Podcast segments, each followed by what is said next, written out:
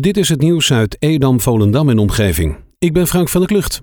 In de media is een bericht verschenen dat een mogelijke kinderkermis in Volendam niet door kan gaan. Uit het bericht komt het beeld naar voren dat dit komt omdat de gemeente onzorgvuldig met de vergunningaanvraag is omgegaan.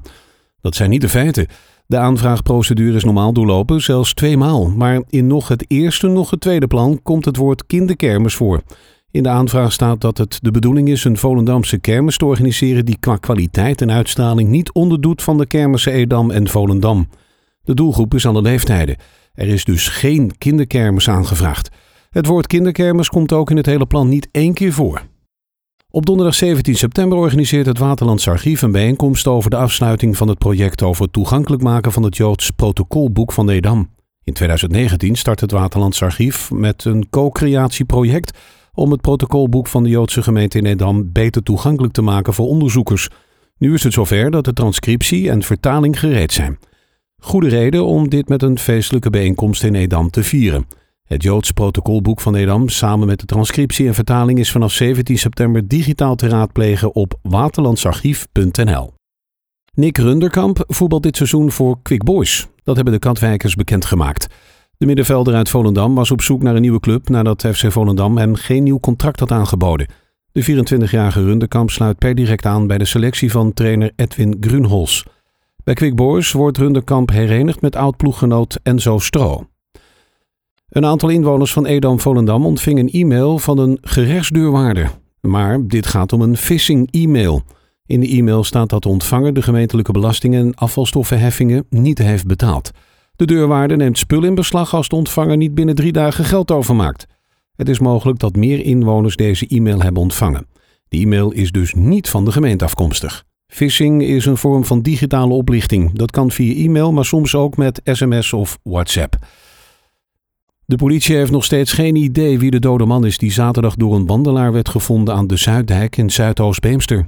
Dat vertelde de politie gisteravond in het programma Opsporing Verzocht, dat in de uitzending aandacht besteedde aan deze zaak.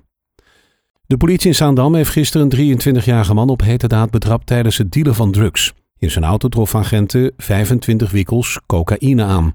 Maandag werd de verdachte nog gecontroleerd bij een verdachte situatie. Toen hadden agenten al een vermoeden dat de man zich met drugshandel bezighield.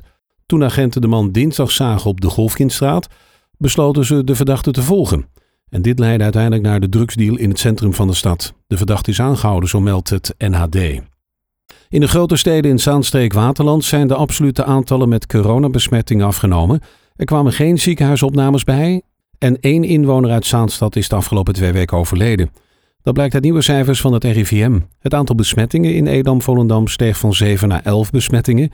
In Landsmeer ging het van 5 naar de eerste twee weken van augustus naar 8 besmettingen in de laatste twee weken. En in Wormerland bleef het aantal op 2 besmettingen staan.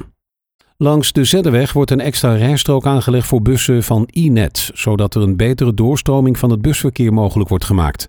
De grote zakken met sintels zijn met grote materieel door medewerkers van KWS uitgevlakt voor de busbaan. Vanwege de asfalteringswerkzaamheden zal de Zeddeweg tussen maandag 7 en vrijdag 11 september afgesloten zijn voor het verkeer. En dat is tussen 8 en 5 uur.